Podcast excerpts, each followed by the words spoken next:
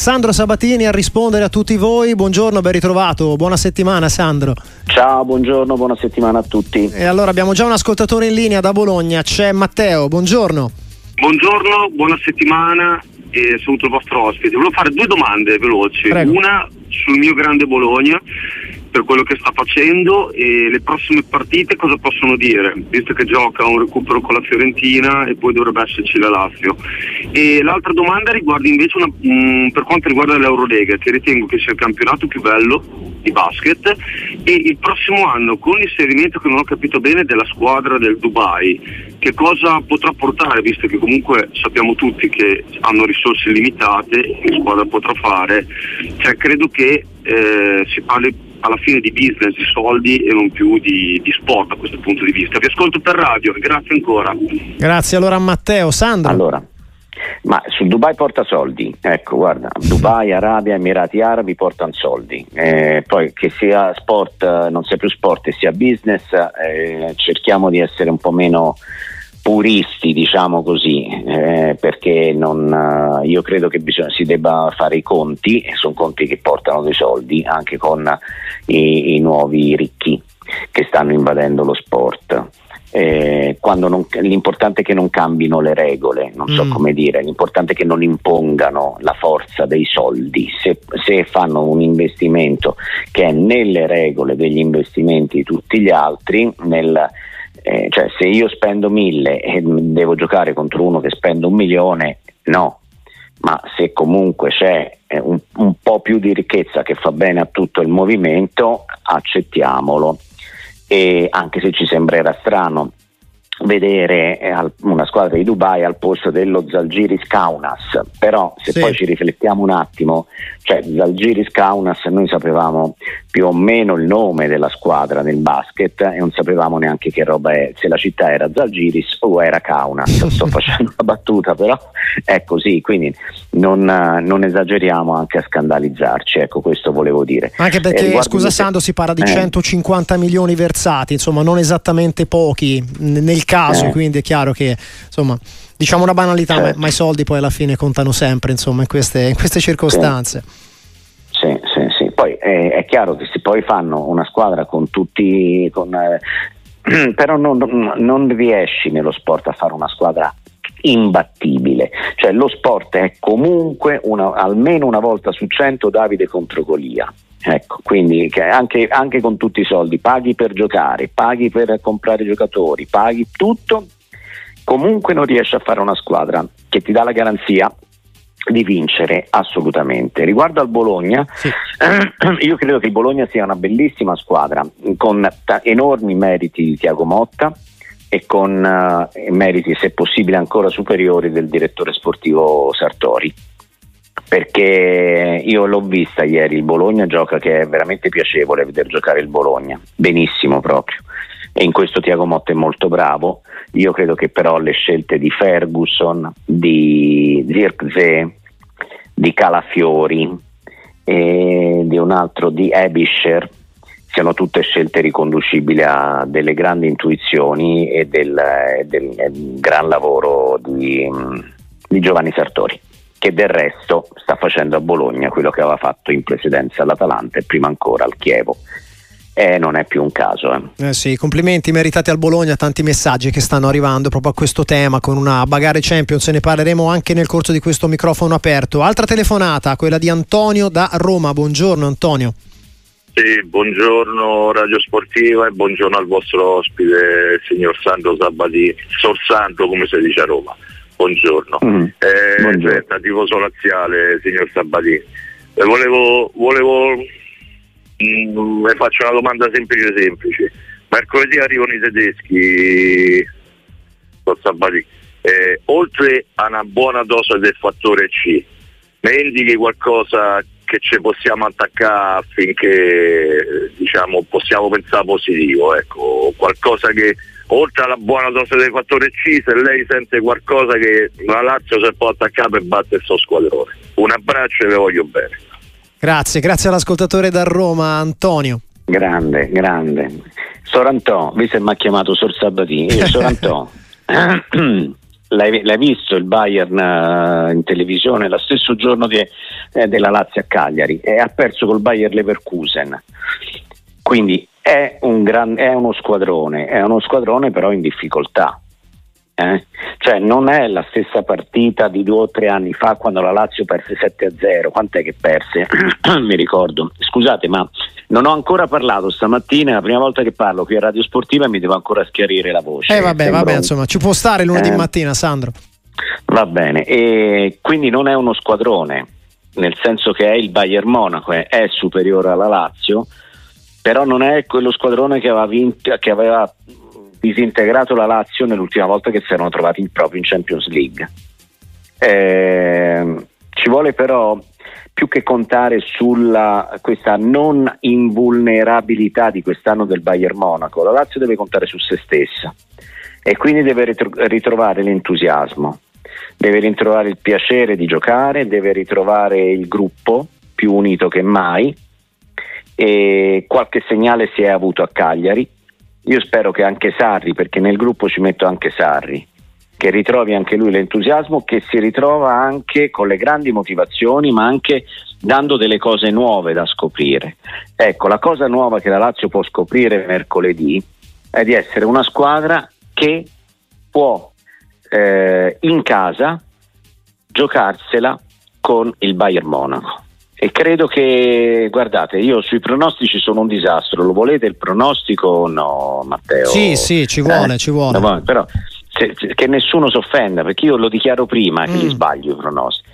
Per me, per me la, la, Lazio la tiene aperta la qualificazione, poi al ritorno obiettivamente la vedo male, ma con la partita d'andata la Lazio la tiene aperta la qualificazione. Prima italiana impegnata in questo turno sì. europeo di Champions e poi settimana prossima toccherà anche all'Inter, al Napoli, giovedì gioca il Milan nel suo spareggio con il Ran, così come la Roma con il Feyenoord, parliamo in questo caso di Europa League. Proseguiamo il nostro microfono aperto con Francesco Dallecce. Buongiorno a Francesco. Buongiorno. Eh, saluto soprattutto eh, il dottore eh, che lo ascolto ogni giorno. Volevo fargli due domande. Io sono interista, eh, giustamente eh, non mi è mai piaciuto Inzaghi, ma non perché non mi è piaciuto, ma perché eh, per, per, me abbiamo perso uno scudetto dando valore al Milan. Detto da Braida che il Milan è una buona squadra, non una grande squadra, ha valore il fatto che quel campionato l'ha perso l'Inter. E un'altra cosa, volevo solamente dire a Sabatini che mi ha fatto piacere sentire che eh, l'allenatore del, della Juve è un, buon, un ottimo allenatore, non so cosa farebbero senza di lui, perché gli Juventini danno la croce solamente a lui, dovrebbero dare alla società. Cosa ne pensa Sabatini? Grazie, allora Francesco. Allora. È, è, insolita eh, questa telefonata, Francesco. Vinci il premio delle originalità. Nella, um, il, è il premio della come a Sanremo che premio c'è? C'è un premio della, della telefonata più originale lo, lo, possiamo istituire il lunedì mattina quando faccio il microfono aperto io questa volta premio della telefonata originale a, a, a Francesco la Juventus è in un periodo di transizione parto dalla coda in questo periodo di transizione la società non mi sembra eh, forte come come altre società, parliamoci chiaro, dico anche negli uomini, anche se il direttore sportivo giunto lì è molto valido ed ha un'ottima reputazione sul mercato. Ehm, dal punto di vista come dire, politico sicuramente la Juventus al momento sembra mh, mm, più debole ma si vede anche nella presenza degli uomini, di dirigenti e manager di Juventus nelle varie commissioni però questo è un discorso ampio. In questa situazione credo che la figura di Allegri da allenatore diciamo al eh, sia stato un punto di riferimento notevole, non compreso da tutti i eh, tifosi. Notevole, anzi indispensabile più che notevole.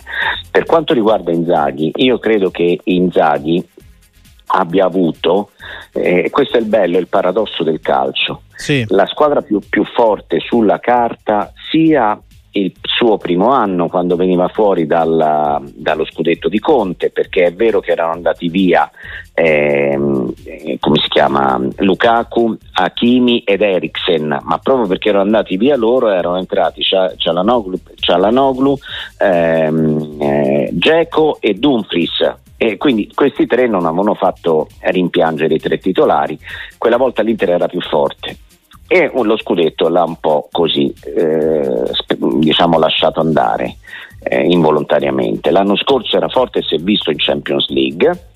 Quest'anno, che sta facendo meglio degli anni scorsi, io ad agosto, a Ferragosto, cioè prima che comprasse Pavar con Sommer che era appena arrivato nella prima partita contro gli albanesi, mi ricordo un amichevole, mi sembra a Pescara o sull'Adriatico, Sommer aveva fatto, aveva fatto un'indecisione clamorosa, quindi non mi sembrava all'altezza di, di Onana, ma soprattutto Turam non era quello che poi si è visto.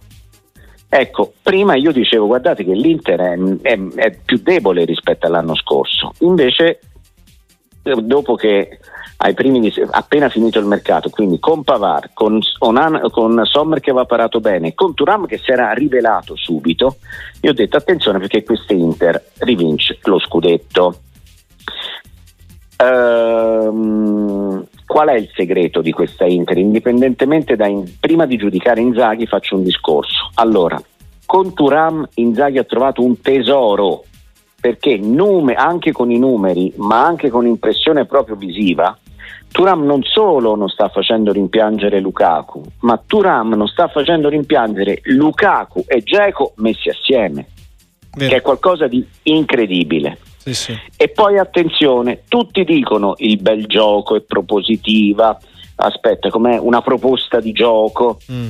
No, su questo state attenti perché l'Inter ha giocato così anche l'anno scorso e anche l'anno prima. La grande differenza quest'anno è la difesa. Dopo 23 partite, quest'anno l'Inter ha subito 12 gol, l'anno scorso dopo 23 partite ne aveva subiti 27 se non sbaglio. Più del doppio. Siamo quasi a più del doppio.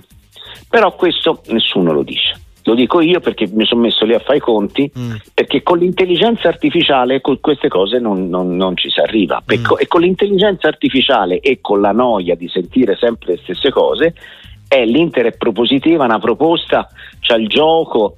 No, no, l'Inter ha messo a posto la difesa innanzitutto e poi dopo ha anche un gioco che naturalmente sgorga anche più, più bello da vedere ma ripeto, eh, grazie ad, alle prestazioni di alcuni singoli protagonisti che sono di, di, di assoluto livello e poi alla sorpresa di Turam che io dico non, non, ero da solo quando io quest'estate dicevo non mi sembra che abbia la possibilità per fare di più quello che faceva in Germania. In Germania era uno che correva sulla fascia e faceva un po' di assist e pochi gol. Ecco. Con Sandro Sabatini e con un ascoltatore in linea da Cuneo dove troviamo Niccolò. Buongiorno. Buongiorno, buongiorno a tutti. Allora, volevo innanzitutto complimentarmi per questa trasmissione, volevo chiedere due domande veramente veloci. Grazie. Allora, se l'Inter con questa vittoria in campionato può, può verificare veramente uno slancio da parte di questa squadra in campionato e soprattutto riguardo alla Champions, dato che deriva da super partite, può essere determinante contro l'Atletico che ho visto che non sta andando molto bene in quest'ultimo periodo perché deriva da due sconfitte e un pareggio. Grazie mille e buona giornata. Grazie allora Niccolò, Sandro. Eh, Niccolò, dunque il, il, campionato mi sembra che eh, poi dipende perché ci sono alcuni bisogna avere cautela, mi rispondo a te sei contro l'Inter. Se invece dico tranquilli che il campionato è già vinto, dicendo come è gufi, quindi più che dire, diciamo che facciamo una cosa, dico quello che penso senza più pensare a quello che mi dicono i tifosi. Il, il campionato è già è il, al 99% è già dell'Inter. Ecco, questo io penso, quindi il campionato stai tranquillo, ma proprio perché il campionato al 99% è già dell'Inter, io credo che il Simone Inzaghi abbia una grande opportunità, cioè di fare quel turnover che è stato fatto in maniera mm, non convincente durante i gironi adesso in campionato per poi eh, avere le, le forze più, migliori e più fresche nella doppia sfida con l'Atletico Madrid che non sta bene, è vero, non sta attraversando un buon momento. Attenzione però a giudicare le squadre guardando soltanto gli highlights o peggio ancora il risultato sul giornale. Perché comunque l'Atletico Madrid quest'anno secondo me è una squadra eh, molto anche, anche, diversa rispetto alla, alla, tradizione. C'è una squadra che gioca, una squadra che gioca bene, una squadra che mh, mm, vedere, mh, mm, secondo me, è molto ostica per l'Inter. Ecco. Mm, fino a ieri, quando c'era la, da, da, fare le previsioni, io dicevo che la sfida degli ottavi di finale di Champions League tra Inter e Atletico Madrid era 50 e 50. Io non vedo l'Inter favorita, la vedo uguale all'Atletico Madrid. Ieri sera però c'è stato l'infortunio di Morata. E, e, senza Morata tenete presente che per avere un centravanti di riserva l'Atletico Madrid eh, queste, eh, a gennaio voleva prendere Ken che si ritrova con Grisman e Depay e Correa. Nessuno di questi è un 9 come Morata. E quindi la perdita, se Morata non dovesse riuscire a giocare contro l'Inter, sarebbe una perdita notevolissima per l'Atletico Madrid. Questo significa che in, uh, e i tifosi non devono dimenticare che mentre sul campionato te la giochi comunque su 38 partite c'è un, uno spazio molto ampio da ammortizzare anche i colpi, gli infortuni e la sfortuna, la Champions League storicamente la giochi anche con le componenti imprevedibili, con gli imprevisti del momento di forme e degli infortuni nella singola partita. In questo caso al momento mancano ancora dieci giorni, l'Inter è andata bene perché eh, l'Atletico Madrid senza Morata perde tanto. Proseguiamo con un ascoltatore in linea da Imperia dove, troviamo, dove troviamo Ciro. Buongiorno anche a Ciro in questo microfono aperto. Buongiorno, grazie per avermi chiamato e faccio complimenti a Sabatini. Io sono un tifoso del Napoli, Gli volevo sì. fare un, due domande. Una sul presidente del Napoli. Io penso che il presidente Napoli sia una delle persone visionarie che sta programmando la società e ha dato pure un programma entro il 2030 farà il centro sportivo e poi anche lo stadio oppure farà aggiustare lo stadio Maradona per eh, così entreremo tra le, le, grandi in Europa. E poi una domanda su Mazzarri non pensate che Mazzarri sia un, ormai un allenatore datato e eh, Napoli ne soffre un po' perché anche ieri se usava un po' di più vinceva anche la partita. Ho visto un grande Napoli in secondo tempo il Milan l'ho visto proprio giù. È una sconfitta immeritata. Grazie e buona giornata.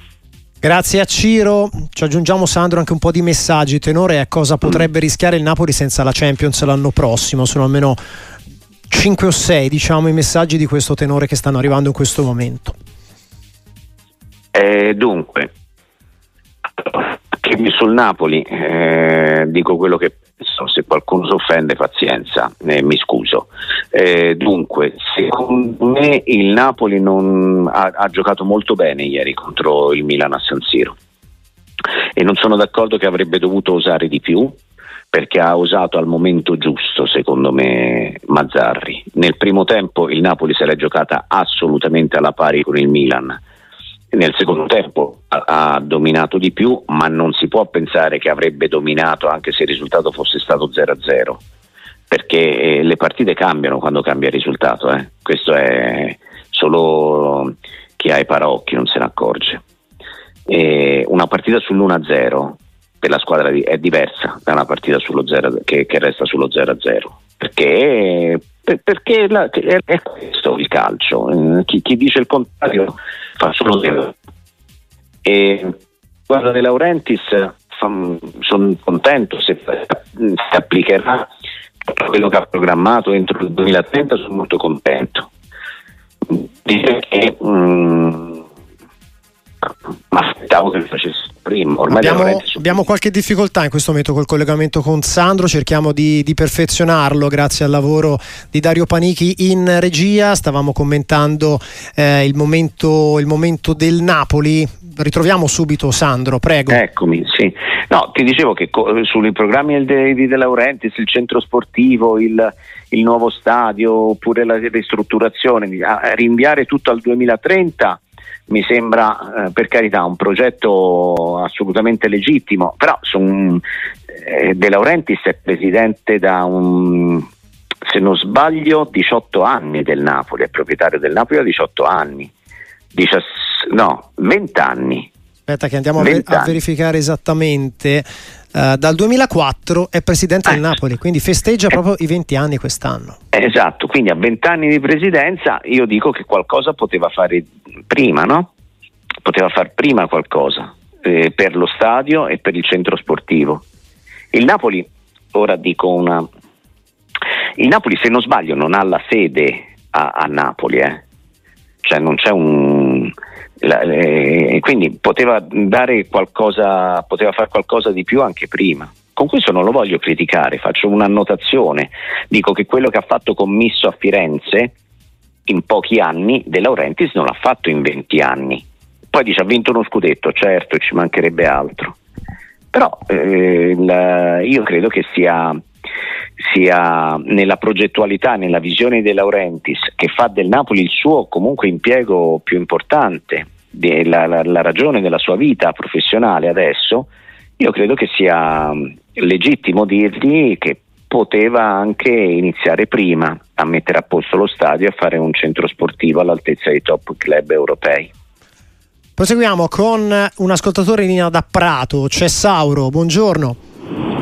Ciao, eh, buongiorno, mm, buongiorno, buon lunedì e da, da, sportivo vi dico anche grazie di esistere. Vabbè, detto questo...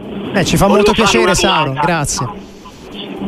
Volevo fare una domanda al signor Sabatini inerente mh, mm, ad Inter Juventus della settimana scorsa.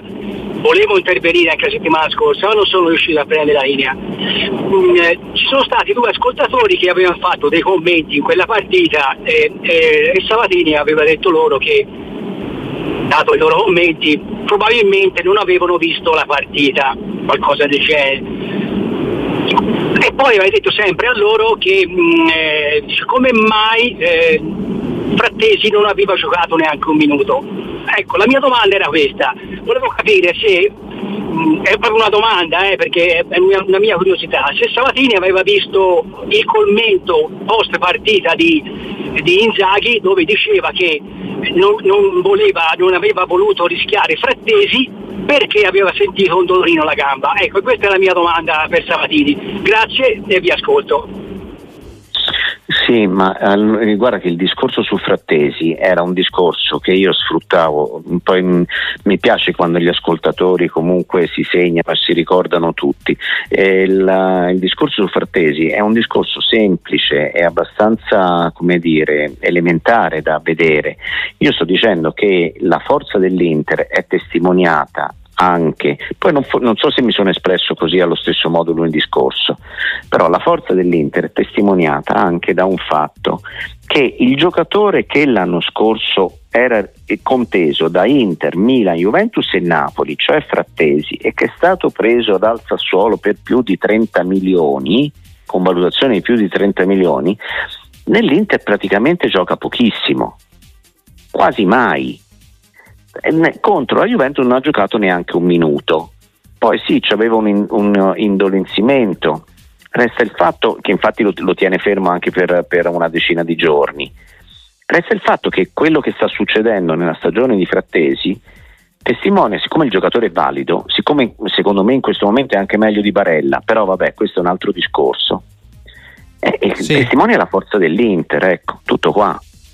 E riguardo sul fatto di aver visto la partita, io, non, io continuo a dire che di, se il, il fatto di aver visto la partita si riduce a Sabatini ha detto di Frattesi che, che, poteva giocare di più e invece era infortunato.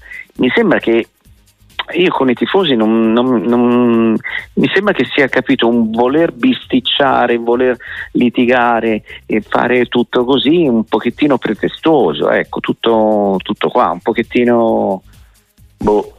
Eh? Proseguiamo, boh. proseguiamo, con l'Atalanta, Sandro. C'è un messaggio di Andrea. Eh. Dice: Secondo lei, Sabatini, questa può essere l'Atalanta più forte del ciclo di Gasperini, quindi proprio a livello assoluto, la migliore Atalanta di sempre.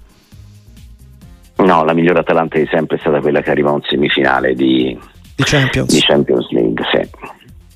E forse ancora la migliore Atalanta è quella di Ilicic. Quella, c'è, sta, c'è, stato un anno in cui Ilicic era un giocatore pazzesco sì. proprio. Quella è stata la migliore Atalanta, secondo me. Poi sono contento di questa, anche questa, vedete, noi si, si ragiona anche con l'intelligenza artificiale per cui ehm, chi non gioca le coppe è avvantaggiato. L'Atalanta l'anno scorso non giocava le coppe, ha fatto un campionato deludentissimo secondo sì, me. Peggiore rispetto a quello eh. di adesso sicuramente. Esatto.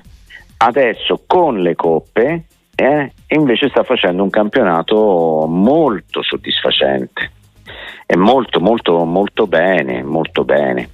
Quindi non diamo delle regole fisse eh, solo per sentito dire, cerchiamo di verificare. In ogni caso non mi sembra l'Atalanta più forte della, degli ultimi anni perché io sono anche affettivamente eh, affezionato eh, a quella di... La, la, dico quella di Ilicic, dai, perché era il giocatore alla fine che mi garbava di più in quell'Atalanta. Sandro Sabatini ancora a rispondervi, c'è Ugo in linea da Lecce in questo momento con la sua telefonata, buongiorno.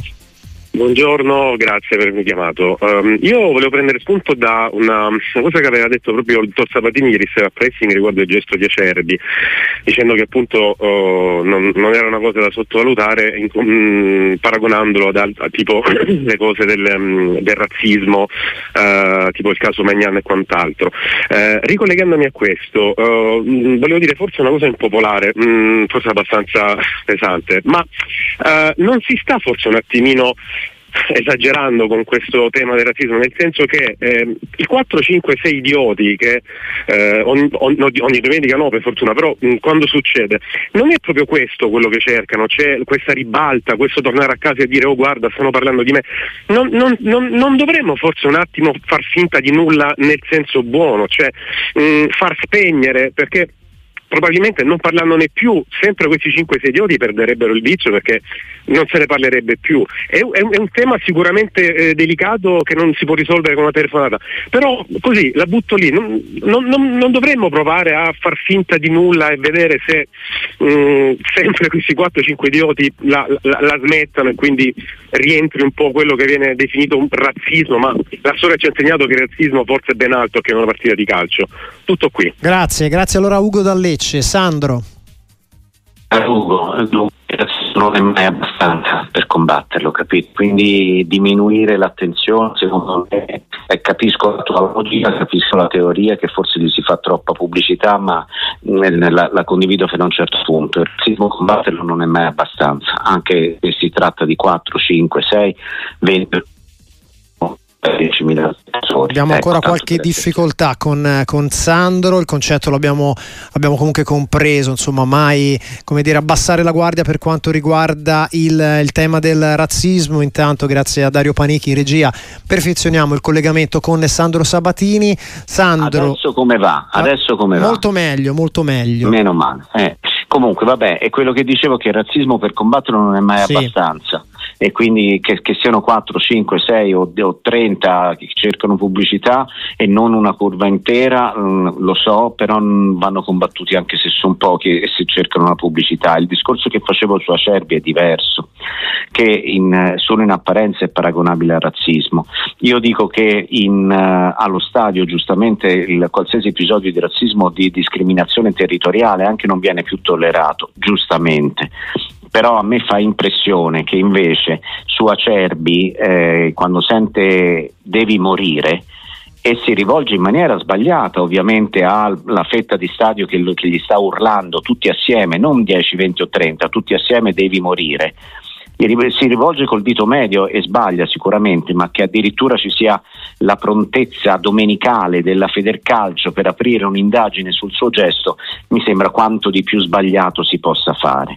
Perché come il razzismo tocca, non lo sto paragonando, ma sto facendo un esempio, sì. come il razzismo tocca Megnan, ecco, ci sono i cori che toccano, eh, che sono altrettanto violenti, che sono altrettanto offensivi, che sono altrettanto ingiuriosi, minacciosi e, e quant'altro, che toccano le sensibilità di altri giocatori.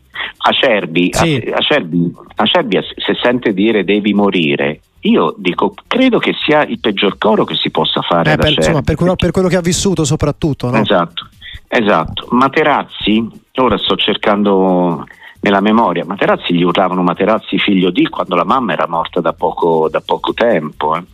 Quindi non, però viene tutto derubricato che i tifosi, vabbè, devi morire o figlio di, eh vabbè, ma sono allo stadio. Eh no, eh. Io vorrei che... Come chiaro, dire tutto lecito. È, mm. Lo stadio non è la chiesa eh, dove si va per pregare e non è nemmeno il teatro dove si va per applaudire e non è nemmeno, sono d'accordo su tutto, ma non è che allo stadio mm. comunque la Federcalcio tra chi urla devi morire e chi fa il dito medio se la prende con chi fa il dito medio. No, questo io non l'accetto e vale anche per tutti i cori figlio di. Io non lo accetto perché non è grave come razzismo, ma è comunque grave e soprattutto non si può incolpare il giocatore per la reazione. Era successo anche a Berardi l'anno scorso in Coppa Italia, mi ricordo. Non si può fare il processo a Berardi e a Cerbi. Sì, tutto qua. Proseguiamo anche con eh, Antonio da Vercelli. Sandro, che ti porta eh, sul gol annullato a Scalvini, gli otto minuti al VAR, al check in Genoa-Atalanta. Due domande da Antonio, da regolamento se è possibile segnare senza scarpa, mi sento di rispondere. No Um, credo che ci debba essere un limite al tempo di un check, nel senso che se la sala VAR entro 5 minuti non trova una soluzione, la fa fede la decisione in campo. Fermare quella gara in quel gioco significa falsarla. Insomma, qui si va un po' sui tempi eccessivi allora anche per, per una decisione con l'on-field review con, con il VAR. Mm, dalla domanda di Antonio. Allora. Sandro non si può segnare senza una scarpa se la scarpa viene tolta in maniera mh, mm, deliberatamente volontaria. Scalvini eh, eh, aveva avuto un problema al piede, si è tolto la scarpa e ha continuato a giocare senza scarpa. Non si può. Se tu invece mentre corri perdi la scarpa, puoi continuare a giocare e anche a segnare. Mm. Appena si ferma l'azione, però te la devi rimettere la scarpa. Questa è la prima cosa e non se ne erano accorti dunque. Seconda cosa, no, io sul VAR che ci stiano anche mezz'ora, basta che prendano una decisione giusta.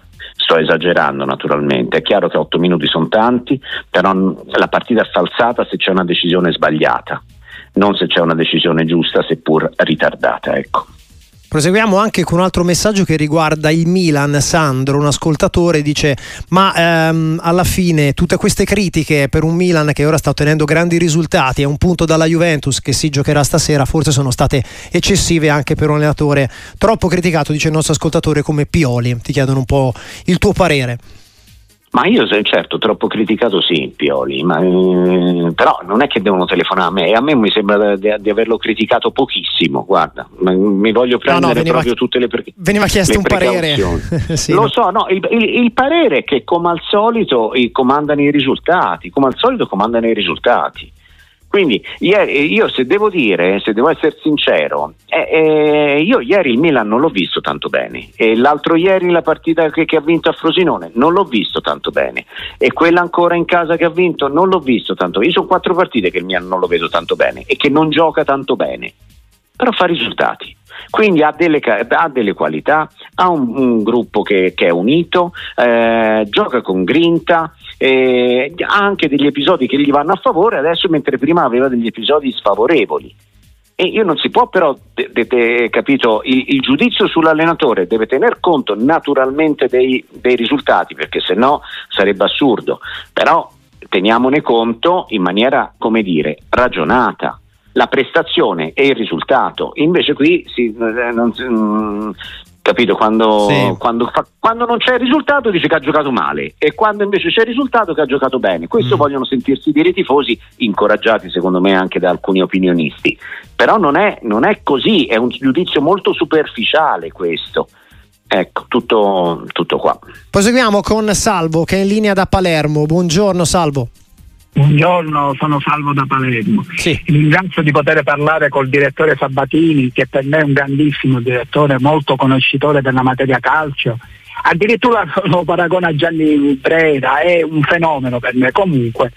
Salvo, Anzi, salvo, salvo, aspetta un attimo, sì. salvo, non esagera. Ma hai chiamato due volte direttore, io non dirigo neanche a casa mia e il paragone con Gianni Brera Speriamo che qui non l'abbia ascoltato nessuno perché mi denunciano. Eh, non è piace come direttore e come conoscenza della materia. Va bene, grazie. Comunque, ti fare questa domanda, appunto vengo da Palermo, sono tifosissimo del Palermo, tu sai meglio di me che la città di Palermo è la quinta città come bacino d'utenza, come popolazione, siamo sui 700.000 abitanti, ora facciamo parte del City Group, dico a che posto la mettiamo sulla Federazione Lega Italiana? Un giorno posso vincere questo scudetto, sì o no? Grazie direttore, ti ascolto dalla radio, ciao! Grande invito all'ottimismo insomma, per un Palermo che, eh, Sandro? Ragazzi, qui eh, si sfonda un, un, uh, come si dice, una porta aperta con me. Mm. mm. Allora, a, a, Palermo intanto io ho passato due, una delle due settimane bellissime nel 1990 perché io ero ragazzino a tutto sport e mi mandarono a seguire il girone che era Palermo e Cagliari nel mondiale con Inghilterra, Olanda, Irlanda ed Egitto se non sbaglio e quindi facevo tutti i giorni Palermo-Cagliari, Cagliari-Palermo e a Palermo, però la base era a Palermo Palermo e beh, vi potete immaginare, per me era il Luna Park, eh. tra l'altro mi, diver- mi divertivo anche tanto. Palermo secondo me è è una delle prime cinque città conosciute nel mondo italiane e in più ha una maglia, lo dico sempre per il Palermo e per la Sampdoria, che è assolutamente inconfondibile. In più è il simbolo, insieme a Messina, Catania, eccetera, ma comunque un punto di riferimento della Sicilia nel mondo.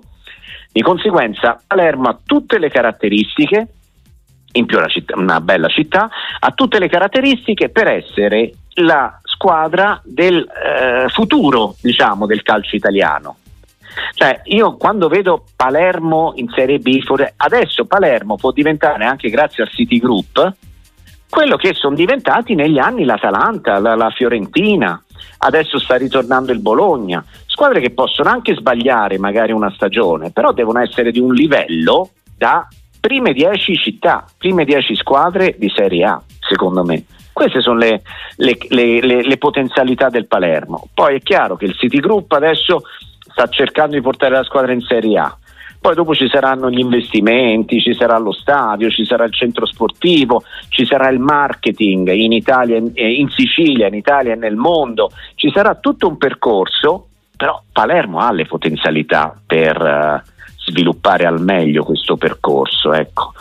e, e, sinceramente lo spero anche, se non altro perché... Mh, mm, Beh, perché, perché, sì, perché comunque ora spero di, di non offendere nessuno, ma ne, quando io ero bambino eh, la, la, la, Sicilia veniva raccontata nel mondo diciamo per altre caratteristiche e non per il calcio. Sì. Io invece vorrei che attraverso il Palermo, come Messina, come Catania, ma soprattutto questa unicità di Palermo, la, la, la, Sicilia e l'Italia venissero raccontate anche con un patrimonio naturale, storico, culturale straordinario che è rappresentato appunto da Palermo. Ecco.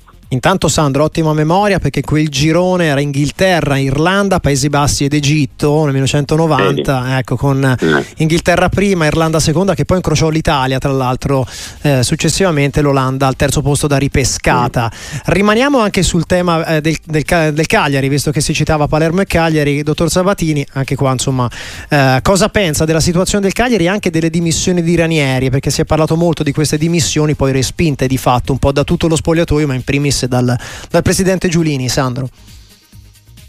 Ma è chiaro che l'allenatore dà le dimissioni anche per vedere se c'è una reazione della squadra.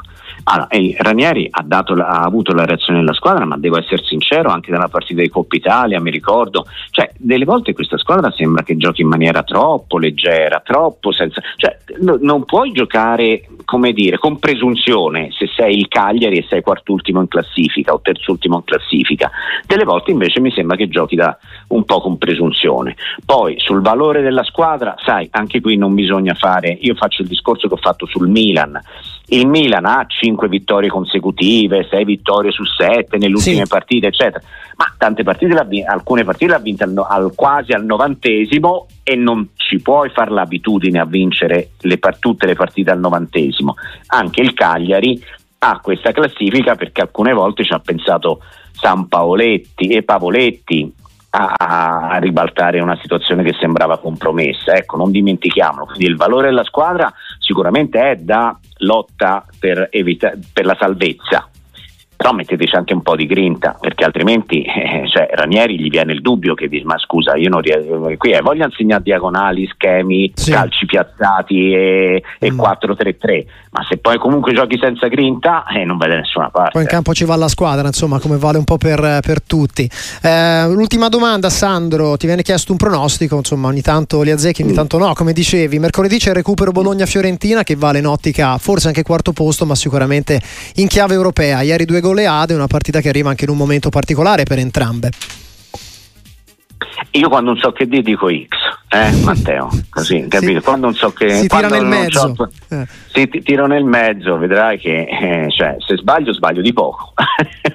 Con tanti complimenti, sì. sì che stanno eh, arrivando sì. ancora da molti ascoltatori per il lavoro di Sartori, già l'avevamo un po' citato no? in questo microfono aperto, ma anche il grande gioco di Tiago Motta. Chiudiamo allora con quale sarà probabilmente il futuro di Tiago Motta, perché se ne è parlato anche settimana scorsa, una chiusura da parte del suo staff al possibile approdo al Napoli, difficile forse che rimanga a Bologna o magari, o magari c'è anche questa opzione, Sandro?